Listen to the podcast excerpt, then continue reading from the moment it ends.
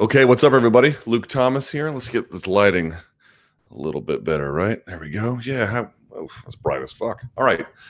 Hi, everybody. It's too bright. As a matter of fact, let's do this. It's a little humanizing. Here we are.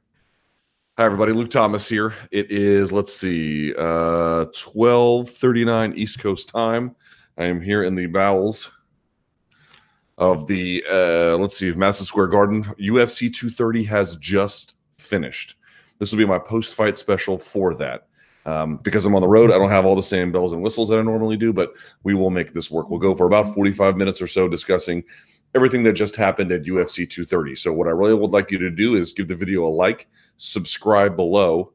If you don't want spoilers, though, now is your time to get away from that. So, I want to get to spoilers in probably about five, four, three, two, one.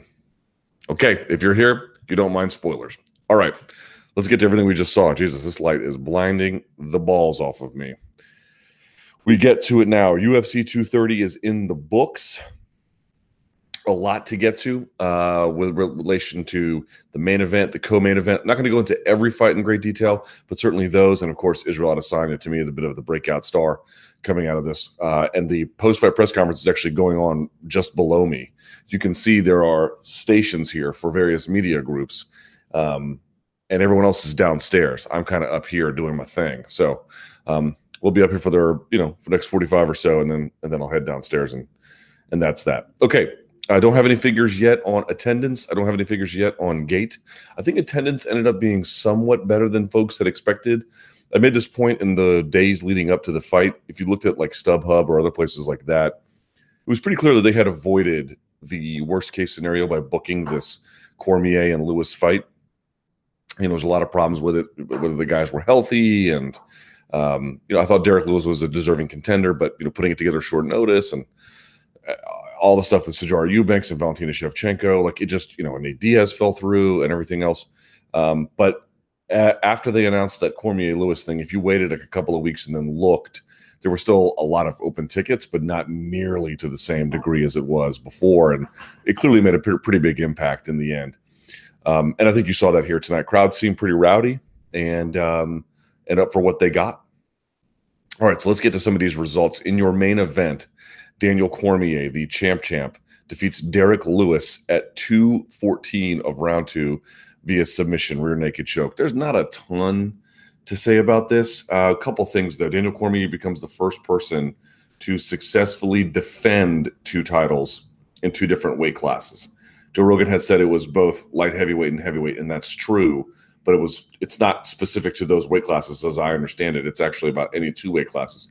Many guys, not many, but multiple guys have won it in two different weight classes. Uh, excuse me, at the same time that he holds the belt holder, because I think I think Couture was. Did he never defend heavyweight? Let me look at that. Let me make certain that that is an accurate stat. I got it from Fight Metric, and you heard it from them just now. Let me pull up his MMA record because I would like to see that. Certainly, he defended light heavyweight. Did he never defend heavyweight? Um, let's pull this up. So let's see. He won the heavyweight championship. He defended it in against Pedro Rizzo, defended it against Pedro Rizzo twice. Fought for the light heavyweight, lost it, won it, lost it. Oh, I see. I guess never defended light heavyweight because he got it, but it was an interim one. Anyway, whatever the case, hold on. Let's see. Kind of want to make sure I get that right. Won the interim UFC lightweight championship, won and unified it, lost it. So I guess they don't count it in that sense. In any case, to be able to do it at the same time where you're having both at the same time, certainly that's the most unusual part of it. And just a sort of a bit of a record there for Daniel Cormier. Frankly, a bit of an easy win, um, which I think many of us had kind of expected, but it, it lived up to that expectation pretty handily. You know, what was really interesting to me was he was getting these takedowns. They were talking about the single legs and that that ankle pick. Man, that ankle pick was just straight wrestling one on one. Bit of a he didn't do it straight from like a like you know wrestling where you're hunched over and you're reaching out and you're reaching out. But it was the same thing. Collar tie as they come up. You go for the ankle pick, pull, drive him back, which is exactly what he did. He got it. It was pretty simple. Um, he was doing a bit of a he loves those treetop takedowns where he can grab the single, stay a distance, lift it up high, sweep the leg out, get on top. He makes these big men go crashing to the ground. It's pretty amazing in that regard. And then the thing that really stood out to me was if if you go back, you know, people all say, "Oh, so and so has great wrestling," you know, so and so has great uh, jujitsu, but they never really explain what that means. What like what does that mean? There's so many different elements to wrestling there's so many different elements to to to, to jujitsu. Like, what are you what are you specifically highlighting? And Cormier is good at a lot of different things, but one thing he was really good at tonight was controlling. Like, he not only was able to stay on top of and control Derrick Lewis when he wanted him to go to certain places, he would take him proactively and then control how he moved in terms of just the speed. Like he was using the arm and then, then grabbing the hip so that when Derrick Lewis tried to rotate, he would have to rotate kind of slowly and he would control it. He would then pull you and then he would control the speed at which he went so that he would have all the other control points ready knee on belly, hand on shoulder, wrist control, whatever it was before you even had a chance to reset mentally about where you needed to be in that position. Just miles ahead of uh, Derrick Lewis in that regard. And, and really, I think the rest of the heavyweight division, I don't know how Cain Velasquez would fare, but you get the idea. So, you know virtuoso performance and to do it with probably a busted hand and to do it so quickly and so you know i won't say effortlessly but pretty effortlessly was was pretty remarkable. In the end he had the one hook sank the i think he had the one hook and then the gable grip used that to drive in the other hook put his hips down kind of turned him on his side a little bit and then he never switched. He never went bicep grip to gable which a lot of guys do. They'll they'll get the they'll go for the bicep grip. Someone will defend then they'll slide down to the gable and uh, it's not a proper gable. Obviously, I got the microphone here in my hand, but then they'll slide down to the gable, and and then they usually try to finish it off from there. He went right to the gable, and that was enough. That was enough. He got the job done. Pretty pretty remarkable stuff from him. So, yeah, the champ champ continues. He wants uh, Brock Lesnar next. I hope he gets it. I hope it's a big fight for him. Um, obviously, you saw Jon Jones at the uh, presser on Friday, yesterday, well, I guess now technically it's Sunday, but saying that he doesn't deserve Cormier doesn't deserve another shot, and Cormier is saying Jones doesn't deserve another shot. So they seem tired of each other, which I can understand, even if the fans aren't. So I guess we're not going to get that. Um, but you know, I take my hat off to both competitors. Derrick Lewis, I said this on Friday, and I meant it. I think he's already. I said on Thursday. I think he's already kind of won. Like all these guys you interview, and they all say the same thing. I only care about one thing. I want to be the best. This is my life. This is all I am. And you talk to, to Lewis, and he never ever says that. He never ever says, This is this is all that I am. This is all that I care about. He always says, I care about being a family man. I don't really care about being the best fighter. I just want to provide and I want to be good and I want to do good. And he already has, man. With the Popeyes thing, I, I, I already, I've already, he showed me his contract at Media Day, and to get this opportunity. He had told me he had guaranteed money for this fight. You know, it wasn't like a win uh, bonus. It was just a flat fee for, I guess, for filling in and being ready. And, um, you know, people love Derrick Lewis and for very good reason. He's very lovable. Uh, but, you know, what Daniel Cormier is doing is just a different thing. He's, he's out there really trying to create a legacy. And he was also trying to look, you know, look for a good opportunity to make some extra cash. Obviously, it's prize fighting. No shame there. But, um, but you know, just significantly more of a decorated competitor at this point. So uh, impressive, impressive to say the least. If you have any questions, um, donate in the super chat below, and I'll get to them at the end. That's the best way to do that. So, yeah, there you go. There is your uh, incredible uh, Daniel Cormier performance, man. Just has takedowns for days. He controls where you go on the ground. He controls the speed of where you go on the ground.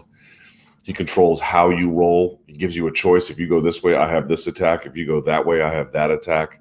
And uh, was all over Derrick Lewis like white on rice, man. And uh, easily, easily wins. How about this co-main event? Jesus Christ. Jacare Souza defeating Chris Weidman at 246 of round three. Fuck, what a fight. All right, let's work a little bit backwards. That stoppage by Dan Miragliotta. Look, man, it's the same situation I run into every time with these scenarios, right? Like – that job is incredibly difficult. I saw some people suggest that maybe what Miragliotta was doing was trying to give Weidman every opportunity in his hometown. Um, and you know that's human nature. I understand that, and I've, I've interacted with Big Dan a number of times. He couldn't be a nicer guy, but this is not a how nice is Big Dan contest, and this is not you know how nice can we be as a referee to the guy who really wants a win in that venue. That's that's not relevant concerns when you're grading a stoppage. Um, it can be if things work out, people might like it in the end, but it can backfire on you when you employ those kinds of tactics. And I think it did. I thought when Weidman hit the ground, was it a right hand? That was it. That was it. He crashed hard. He crashed one of those weird ways, almost like a mannequin falls. And he kind of just looked, uh, he had a bad look on his face about he just could, he was seeing through things, not looking at them that he had, uh, Uh, you know, really suffered. And, you know, Weidman, like the warrior that he is, kept rolling, or not kept rolling, but like after he, he landed, you know, his body went into autopilot and he kept moving. And I, I, even asked him about getting that win or a potential win here on Saturday, and he couldn't. I mean, he was so effusive with like hope and and and he really wanted it, man. Because remember, he was one and two in New York heading into this. If he had won that, that would have put him two and two. Because if he had won this, it would have been this win. It would have been the Kelvin Gastelum win, and then would have the two losses: the Romero one and the Mousasi one. But the Mousasi one was somewhat controversial, obviously. So he could say, all right, the Romero one didn't go my way, but I was winning that Romero fight. The Mousasi one was a bit of a, a weird one.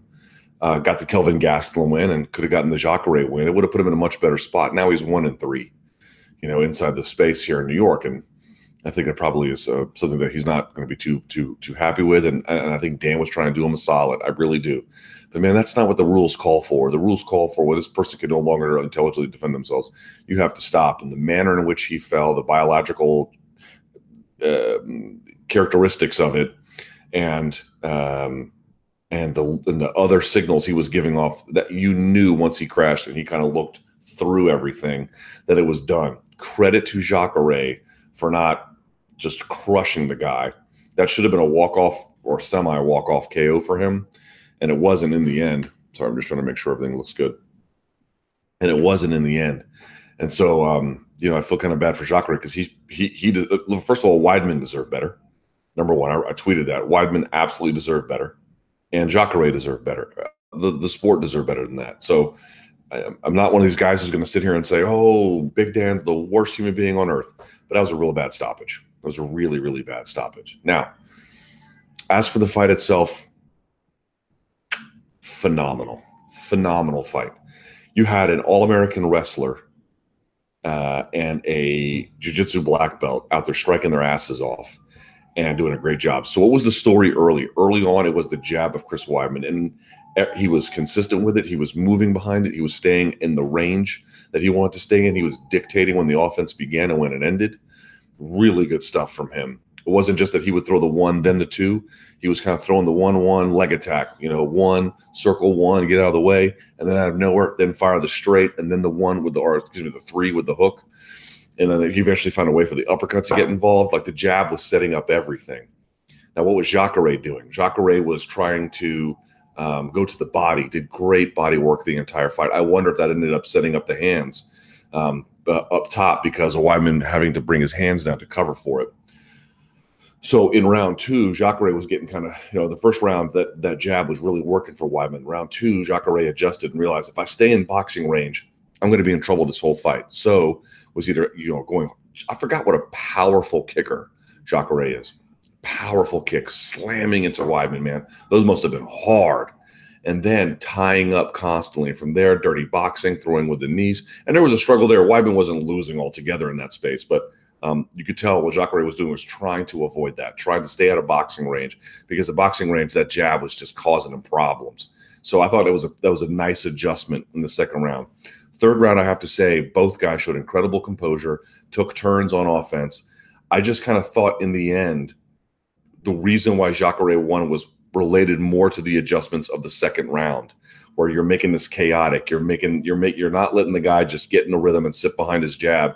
You're forcing him to retreat or come to you or just not stick to that more hand boxing range centric kind of game plan. And I thought the body work paid off. And in the end, he was just wide open for the shot, hit him upside the temple, and he collapsed, as I mentioned. Man, it just shows you these guys are so incredibly talented the things that they're known for, the things that brought them to this sport, had virtually no relevance to it. There was that one takedown attempt where I think Weidman got it, and then Jacare rolled like not a Granby roll, but like a almost like a Peter. No, was it even a Peterson roll? I have to go back and watch, but he rolled like ass over tea kettle, threatened a knee bar, and Weidman had to retreat, and he gets to stand back up. They kind of neutralized each other there. Just a grown man performance from both of those guys in the end. Uh, you know, no shame really in the loss for Weidman, but you do have to wonder what that might mean for his career. This takes him into a position here. Let's see if we can get an accurate look at his record here as I examine. So this puts him in a weird spot, right? Because this this means he's lost four of his last five. Wow, I didn't realize that shit. Um, man, I didn't realize that. Mm, that is bad. Um, he was the guy who had been spotlighted that in case something happens with um, Gastelum and Whittaker, that he would be the fill-in guy. It's got to be Adesanya now, which we'll get to in just a minute. But um, man, what a performance for him.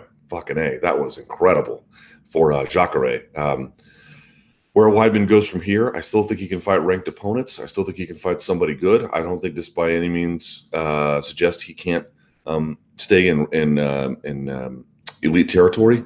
But it's a it's a setback. It's a big one. He is he is going to have to re- sort of reassess what happened here, how much damage he's taken over the course of his career. Um, and he's probably got a bit of a longer path back to the title. That division and, and, and dude, middleweight is getting young. Gastelum in his twenties, Adesanya twenties, Whittaker twenties, right? These guys in their thirties now. What now? Jacare is a bit of an exception here. Um, how old is Jared Cannonier? Another guy who just had an incredible uh, debut. He's a little older too. He's 34, but generally speaking, look at the top of that division. Your top three guys, or you know, I don't know if Adesanya's in the top three, but he looks like he might be on a rocket ship to the stars at this point.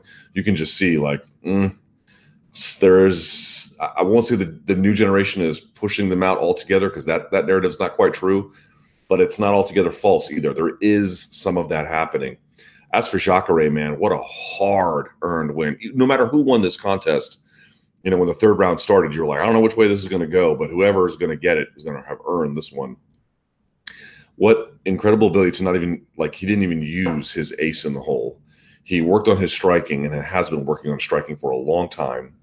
Made an adjustment to get around it in the second round. And by the way, showing good trunk movement. Did you notice that? Good head movement from Jacare, right? Not altogether working. Sometimes he was getting caught with it when Weidman was like really changing up the pace. Like he would just flash and touch, touch. That's a big Duke Roufus thing, the touch, touch, touch throw. I realize Weidman doesn't train with Duke Roufus, but he's he, he's known for that kind of instruction. And uh, anyway, I think he's showing a lot of new skills. But to me, just the ability to adjust. These guys who can adjust and they have different places in the game they can go to and still find a way to win. That's really that's the stuff, folks. That's really what this all comes down to. That's what this is all about. Um, and you got a lot of that you got a lot of that from Jacare. I take my hat off to this guy. Have you guys never seen the video where Roger Gracie breaks his arm? He's in this upside down armbar, and they're in the gi. And uh, this is in the World Championships. You know, oh God, this point what 14 years ago or something like that. And if you've never seen it, it's an incredible piece of footage. Time is running out, and you see, you know, Roger Gracie is a huge guy, and uh, you can see the arm just kind of go out, out, out, out, out, and break. And uh, Jacare just lets it break. He just lets it break. And then clock runs out and he's got one arm just dangling like weekend at bernie's and he raises his other arm in triumph like that. I mean are you shitting me? Like you just don't know people like that. Incredible commitment. He when he gets tired jacare has so much bearing. He just stays focused. He like yeah he's breathing hard and he's struggling and his nose is fucked up and he's bleeding but he stays committed he stays composed he might be tired but he's composed they're not the same thing fatigue and a lack of composure seem to be related. But there's this famous quote, right? Fatigue makes cowards of men. It's because when you get tired, your brain tells you to stop. Oh, stop, relax, don't do this. This is too much. He has turned off that switch. So when he gets tired, he doesn't feel that way. Amazing, amazing win. So he is two and two in his last four.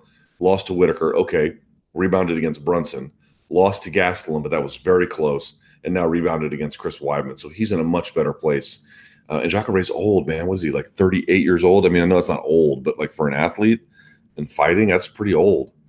Uh, what is he? 38 years old, and he'll be 39 in December. Jacare is amazing. Jacare is amazing. I'm I'm I'm inspired by that guy. Uh, he's been able to do pretty impressive things here in mixed martial arts, to put it mildly. Now I'm going to skip a couple of these because the star of the show, without a shadow of a doubt, is uh, well Daniel Cormier certainly deserves his recognition, and we gave it to him. But we let me jump down and we'll go to these other ones in a minute. Israel Adesanya. Hold on to your asses, folks, because that dude is on a rocket ship to the stars. Oh my god. Oh my god. Oh my god, dude! I am I am telling you, I am telling you.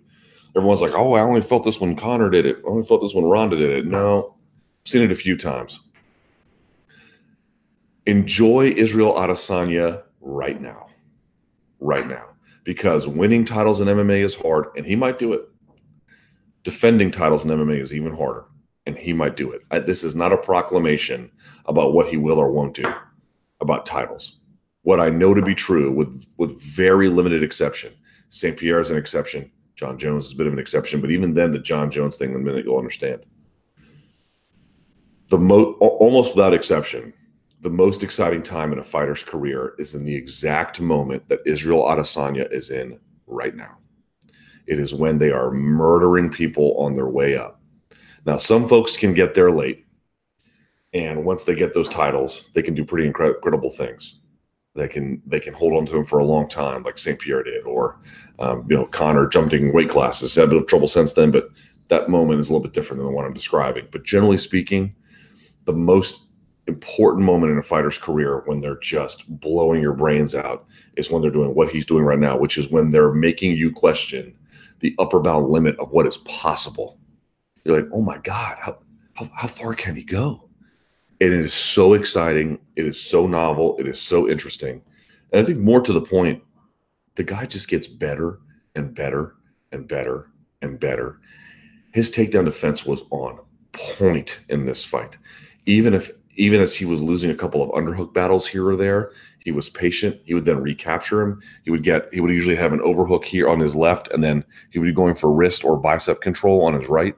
He would be able to find it. He gets his back off the fence. How many times have I come on this goddamn channel and I've told you it's one thing to stop the shot, it's the other one to create separation to get your back off the fence to to move. He's able to effectively do that he wasn't even able to do that against Marvin Vettori as well. I mean, from the Marvin Vettori fight to now, or the Wilkinson fight to now, he has dramatically improved. And at first, he couldn't quite get his offense going because Derek Brunson was kind of all over him a little bit. But then he began to get separation, to get separation, and this guy can find the kill shot in a window this tiny. You just going for a shot, he can bring his knees up. My God, this dude has everything. He's good on the microphone. He's got swag fucking coming out of his pores um, deadly, deadly finishing skills, a commitment to getting better, an understanding of the fight game, an, an understanding of self, and and limitless ambition. Dude, he, I'm telling you, I don't know how far he can go, but it looks like he's going to go real goddamn far. And this is the part of the journey. Get on the. If you've not been on the bandwagon yet because you want to see, well, exactly how good he is, dude. Nobody beat Derek beats Derek Brunson like that. I even made a point in the media center. I'll give uh, credit to um, Casey, uh, the videographer from MMA Fighting, I had said, well, Whittaker stopped him in the first round, I believe. He's like, yeah, but he dropped Whittaker. Man, he did nothing to Adesanya. Nothing. Absolutely nothing. Adesanya did, I won't say virtually everything he wanted to because he did have to defend some takedowns, but did that no problem. no problem. Israel Adesanya uh, is the real deal motherfucking Holyfield. Then there is no debate about it. He that is one of the best middleweights in the world, and he looks like I, I can't say with any degree of certainty, but it looks to me like that dude's got UFC gold around his waist in his future, probably sooner rather than later. Um, he is amazing. He is amazing. You know what's amazing about him too when he fights? He is real good. Jacare had good trunk movement, right? So we're standing in front of each other, and I'm rolling, and you're missing, right? Right. He doesn't Oh, Jared Cannonier's downstairs. Um, he doesn't. Um, he doesn't do that. Adesanya. He does a little bit of that. He'll lean back a little bit. Do you know what Adesanya does? He does a bit of a bull and matador thing, where where the punch comes over and he'll duck and then change angle. So now the angle's changed. And when the angle's changed, yes, he has to reset, but you, the opponent, you've thrown and you've missed. And now you got to kind of come back around. He's much quicker at resetting in that position than you are. So now you've missed the punch, the angle's reset. He's going to make a decision much more instinctually and much better than you are, much quicker than you are. And now he's going to light you on fire. Dude, I'm telling you, that guy, he needs to keep improving, of course, because eventually someone's going to get him down and he'll have to show what he's got from there and all that kind of stuff. But, dude, Israel Adesanya is the fucking man. He is the man. And he's got every piece of the game on lock. they don't come around this often, folks. They don't come around this often, man. You know, I don't know if he's the heir to Conor McGregor because he doesn't do that kind of thing, you know, where he's out there and I don't know. He's very much his own man. But like you're asking about, like after McGregor, you know, it was Rousey, then it was, or it was, and Jones is back too, but it was Jones and it was Rousey and it was McGregor because Rousey kind of blew up a little bit before McGregor did. Obviously, McGregor's had much more lasting contributions inside the combat sports space, but who's like, who's the next big one after that? That guy that guy is the next big one after that. That guy is a demon. And he appears to be only growing more powerful by the day. So good luck fighting that guy because you're going to need it. You're going to need that shit.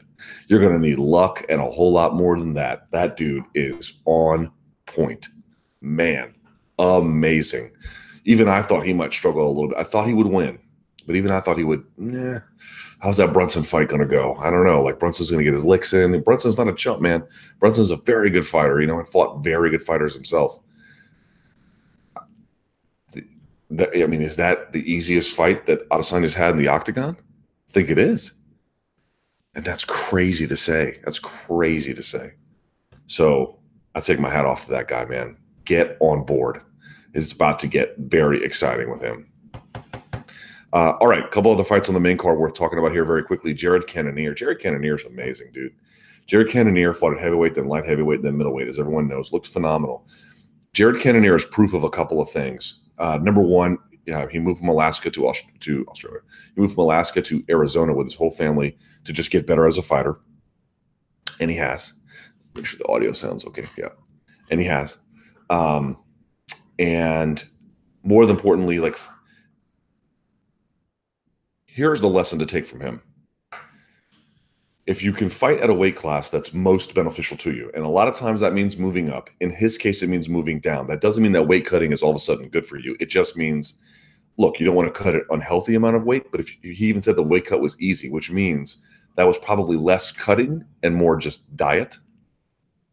I'm in a shared office here and more just diet. And he talked about his wife helping him with that. So if that's the most appropriate weight class physically for you, and he looked fast, he looked powerful, right? If you can maintain a lifestyle where you can work on your well-rounded skills and you can find the best weight class, it's easy for you to make weight, easy for you to get in shape, not a big, you know, do a ton of road work to get down there and stay down there. And the phone rings and they say, Hey, we got an opportunity for you. Can you fill in on short notice? that in the UFC is one of your best opportunities. You know, just fighting your way up to the top, man. It can be done by the best ones, but um, it's hard and it's very, very difficult and it's long. Here's a great way to get ahead. Take a fight on short notice. Look at Anthony Smith. Short notice. Rashad Evans. Short notice. Shogun had to take the fight against Volkan in its regular term, but he had two of those. It was against, in the case of Shogun, he was ranked at the time. He just doop, doop, doop, all the way up the ranks, and now he's knocking on the door of a title shot. Now, Cannonier's got a lot more work to do at middleweight, but look at him now. Where was Branch ranked heading into this? Let's see. Let me pull up my middleweight rankings here. Branch was ranked heading into this contest. Here, UFC.com slash rankings. Seven. Seven. Brunson was at six. I mean, he's borderline top five at this point.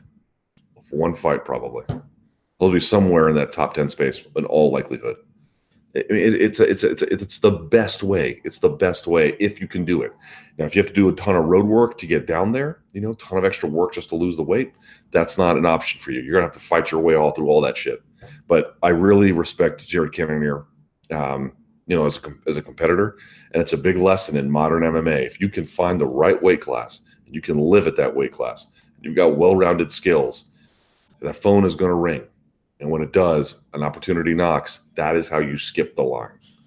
Um, or you could just be Israel Adesanya, but there's not many people who are like Israel Adesanya, right? And then a nice win um, to Karl Roberson defeating Jack Marshman. 30 26, 30 26, 30 27. He had nothing.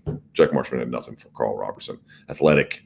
Um, you know, there was a bit of some finishing issues maybe with Roberson, but Roberson, whatever, but he's working on it. By the way, quickly on the times, uh, defeating Weidman at 246 of round three. Cannonier defeating Branch at 39 seconds of round two. That was weird too. Branch had the arm, let it go, and then blocked on the wrong side. So the punch hit him here. Interesting. Karl Roberson defeating Jack Marshman, as I mentioned, 30 26, 30 26, 30 27. And then Israel Adesanya defeating Derek Brunson at 451 of the first round. Amazing. Amazing, that guy.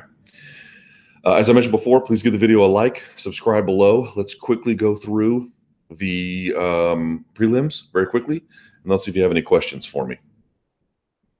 Jordan Rinaldi defeating Jason Knight 30 27, 30 25, 30 26. Jason Knight is a talented competitor, but that's four losses in a row for him at featherweight. If you look at the guys he's lost to, like a Ricardo Lamas, and Jordan Rinaldi, even a Makwan Amirkhani, these guys who have physical, aggressive styles, who are good in scrambles, who have like shut down uh, positional control, they're a big problem for him. He physically, I think, has a bit of a problem matching up with that. He's got a good rubber guard.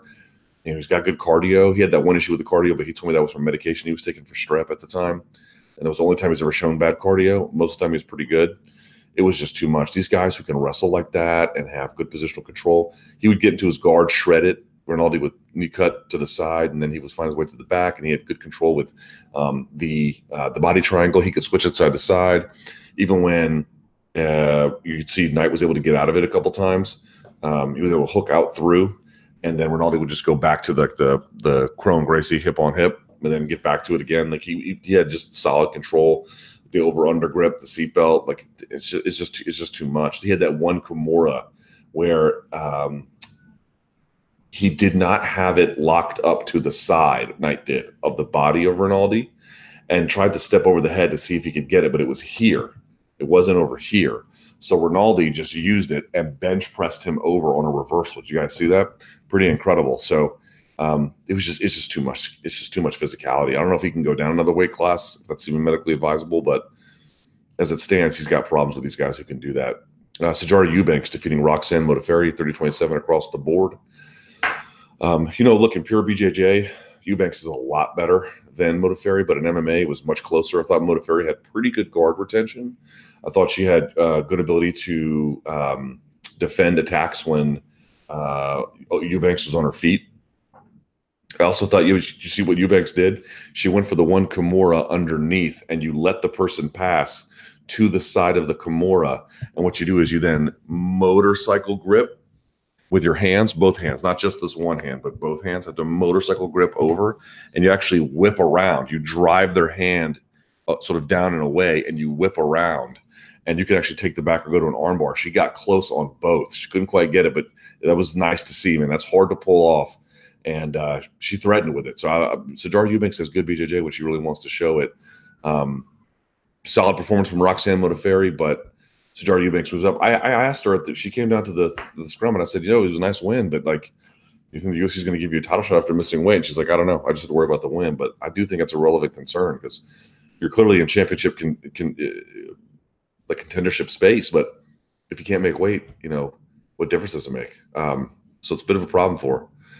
So we'll see how that goes. Sheymon Moraes defeating Julio Arce, split 28 29, 29 28, 30 26. Um, Jesus, that was a bloody fight. Here's the only thing I'll say about this. Moraes, I thought, was not showing enough of a second gear early. He did turn it on late, so I guess he was just getting warmed up. But he was having problems early underhooking. Um, Julio Arce was much better about uh, uh, controlling the distance, collapsing the pocket, getting in and firing underhooks. He was getting double underhooks a lot. And once the blood started flowing at the rate that it did, Moraes had a much easier time getting those underhooks. Here's my point. I don't know. I have to talk to like, you know, a bunch of other people, but I have a working theory that like the cuts were not in a place that were impacting vision. So you didn't want to stop it in that regard. And apparently, the ringside physicians don't really worry about the amount of blood someone might lose ordinarily, even in a bad situation like this, as like a means of, you know, is this a, a relevant medical concern that we have about this person?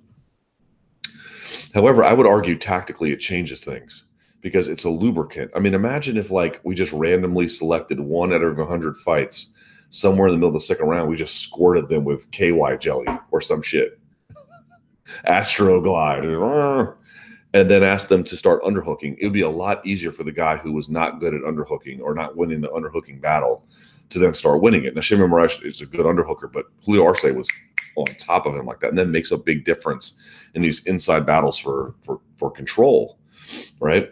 Um, it's a lubricant. You're introducing a lubricant to a fight that ordinarily you wouldn't. You could say, well, what about sweat? I mean, there's no way to control for that, right? That's an inevitable consequence of what you're going to get.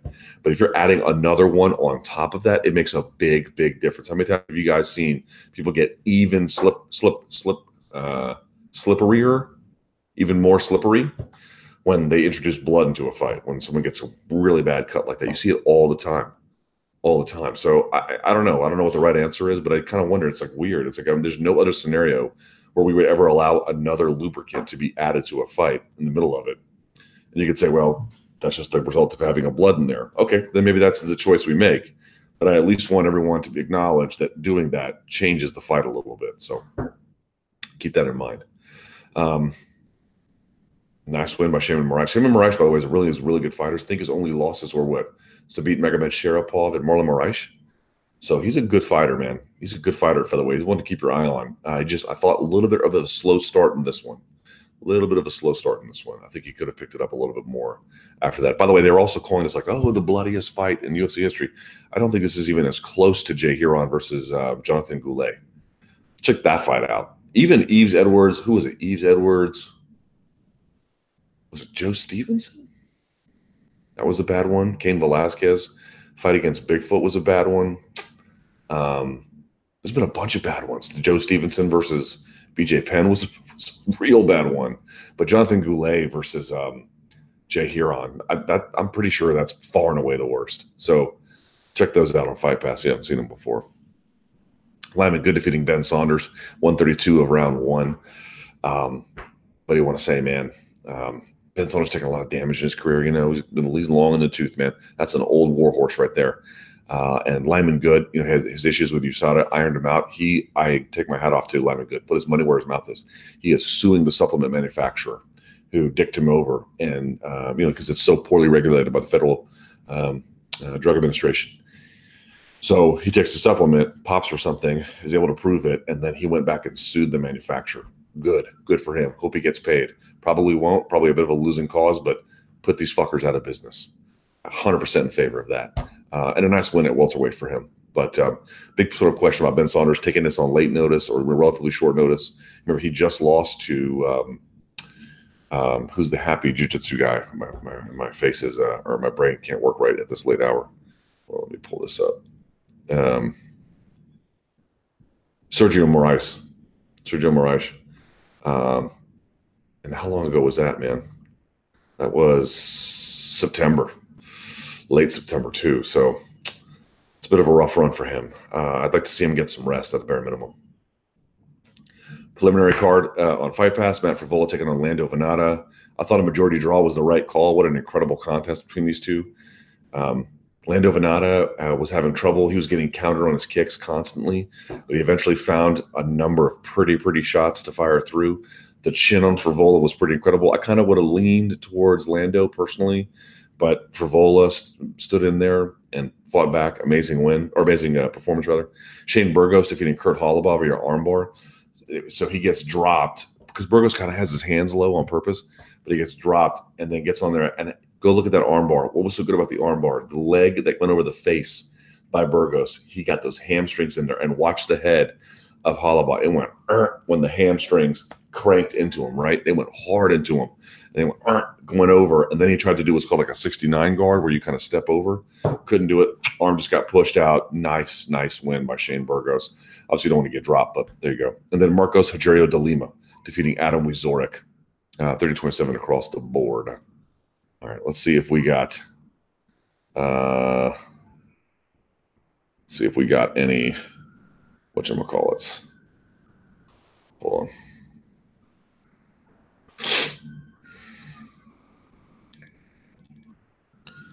Do we have any? Do, do, do, do, do. Yeah, maybe not.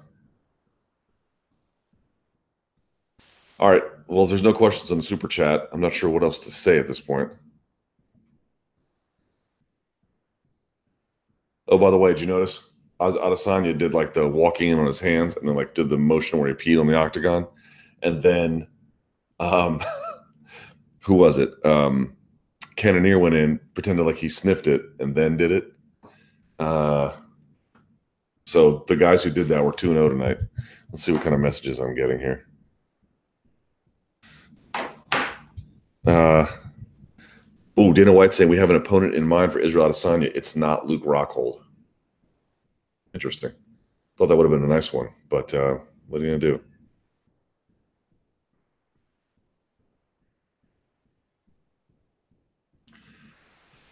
All right, let's see here.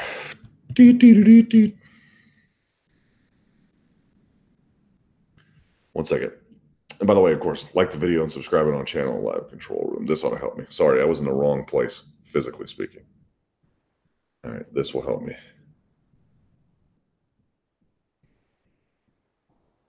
Let's see. Yeah, all right.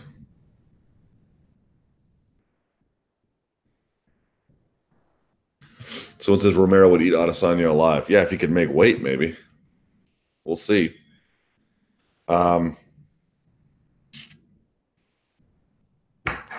Okay, let's do this. I appreciate you guys watching. I'm going to go downstairs. I'm going to check out this post fight presser with uh, Adesanya and Dana White and everybody else. Thank you guys for tuning in. Like the video, um, subscribe to the channel, and stay tuned for the MMA Hour on Monday. Trying to figure out which guests are going to be on, but I know uh, Gustafsson's going to be there. That should be fun. Maybe Adesanya, maybe some other ones. We'll see how that goes. And uh, thanks to everyone who's been watching this YouTube channel this month. Man, we blew up this month. Obviously, you know, shouts to Conor McGregor and everybody else for making that possible. Khabib as well. But thanks to you guys for making this possible, man. Really, really appreciate it. I'm back on the grind with YouTube.